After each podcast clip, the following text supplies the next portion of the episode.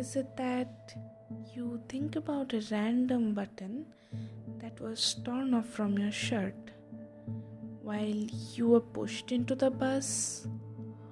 Or let's say you were ironing your clothes. Ah, shit, not again. So you look at it rather in a disappointment, but anyway, decide not to throw it. You do not throw it because let's agree you might need it someday. So instead, you hold it in your fist, come back, and put it in a box. And that's it. Do you think about that button on a random, rather a very busy day?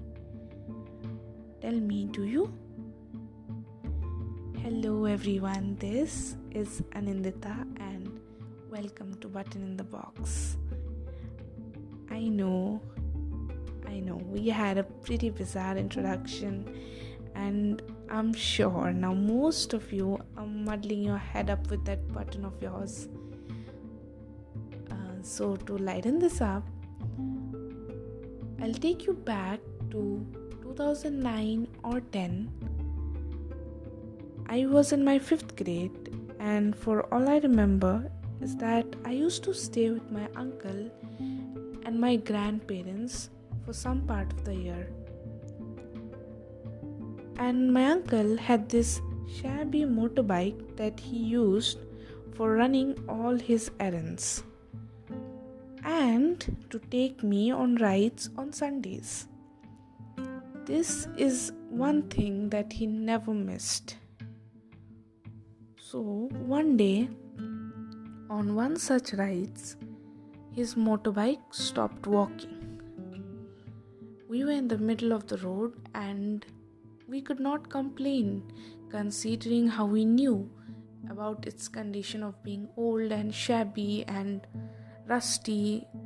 So, we had to pull over near a gas station and I kept on whining about how he how even after me asking multiple times to change his motorbike. He doesn't do that and stuff like that okay? I kept on complaining until I was tired and I sat down. I sat and I looked around and saw an old home in the back of the station. And there I saw a bunch of kids my age were playing, and I remember wanting to play with them. So I told him that until we wait for his bike to repair, I'll play with other kids. And luckily, he agreed. But uh, when I went there, the other kids had already separated them into groups and Clearly, they did not want me to be included. Now, how I felt? I felt heartbroken. You know how in those days being included in group games was a big deal. I mean, the sense of existence came from being included. I know you'll affirm to it. But fortunately, I wasn't the only one left out that day or so I felt. See, the thing is, I have a pretty vague memory for most part of my childhood. But strangely enough, I cannot bring myself to forget about this one man that I met back that day. Well, he, I really do not know how to describe him, but take this. Sometimes people you meet lets a chill run through you, makes you question the very existence of you and the actual grand things in life. And I am not talking superficial here. And the thing is, you may not realize the day it really impacts you, not necessarily, but you do anyway And he he was such a being. I remember seeing him sitting behind a staircase that went few steps from where the kids played. which might possibly have ended to a room.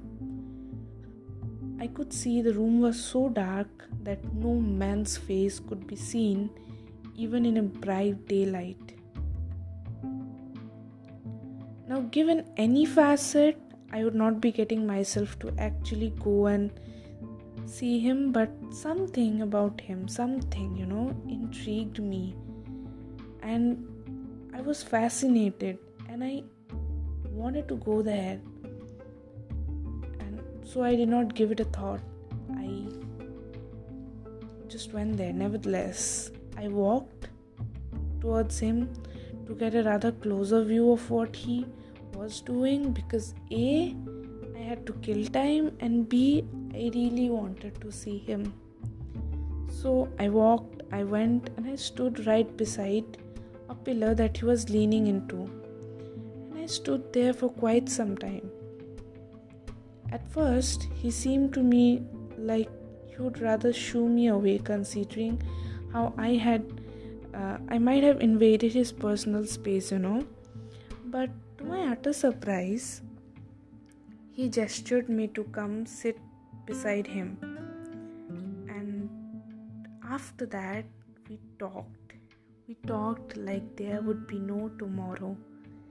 And to simply put it, it felt like he, a man more like in his 60s, was a friend from my previous life, if there's any. I so vividly remember we talked about color pencils and school and the kids who didn't let me play with them. He also told me a story about a horse and a king. Until he stopped. I saw he lifted his almost trembling hands and embraced my head and I could only see his eyes moist. See, the fact is that to this day, I do not know what made him whip, but for all I know, and from all I remember, is that he was waiting, waiting for someone to come back from where they never can. But anyway, it was almost late evening when I had to go back. The motorbike was repaired, at least enough to get us back home. So when I had to finally leave, I did not want to turn back and bid him a goodbye. Because before I stood up to leave, he stammered and asked me, Will you come back? As if mustering all the courage he had. And I, I promised, I gave him my word that I would. I would come back. Saying this, I left. I left and I never went back. I never did. It was as if he had a story to be heard, like a story he had pestered in him, enough to dry him up of words inside. And I knew I had to go back, yet I never did. I never could, and to this day, it breaks my heart that I may never will see him again.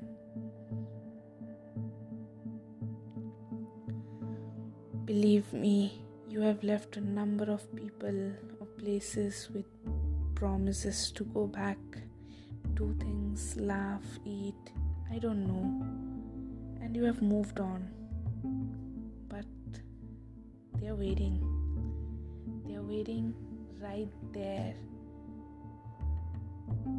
Go back when you can and let them finish the story because when all is said and done, all you will have are people and stories.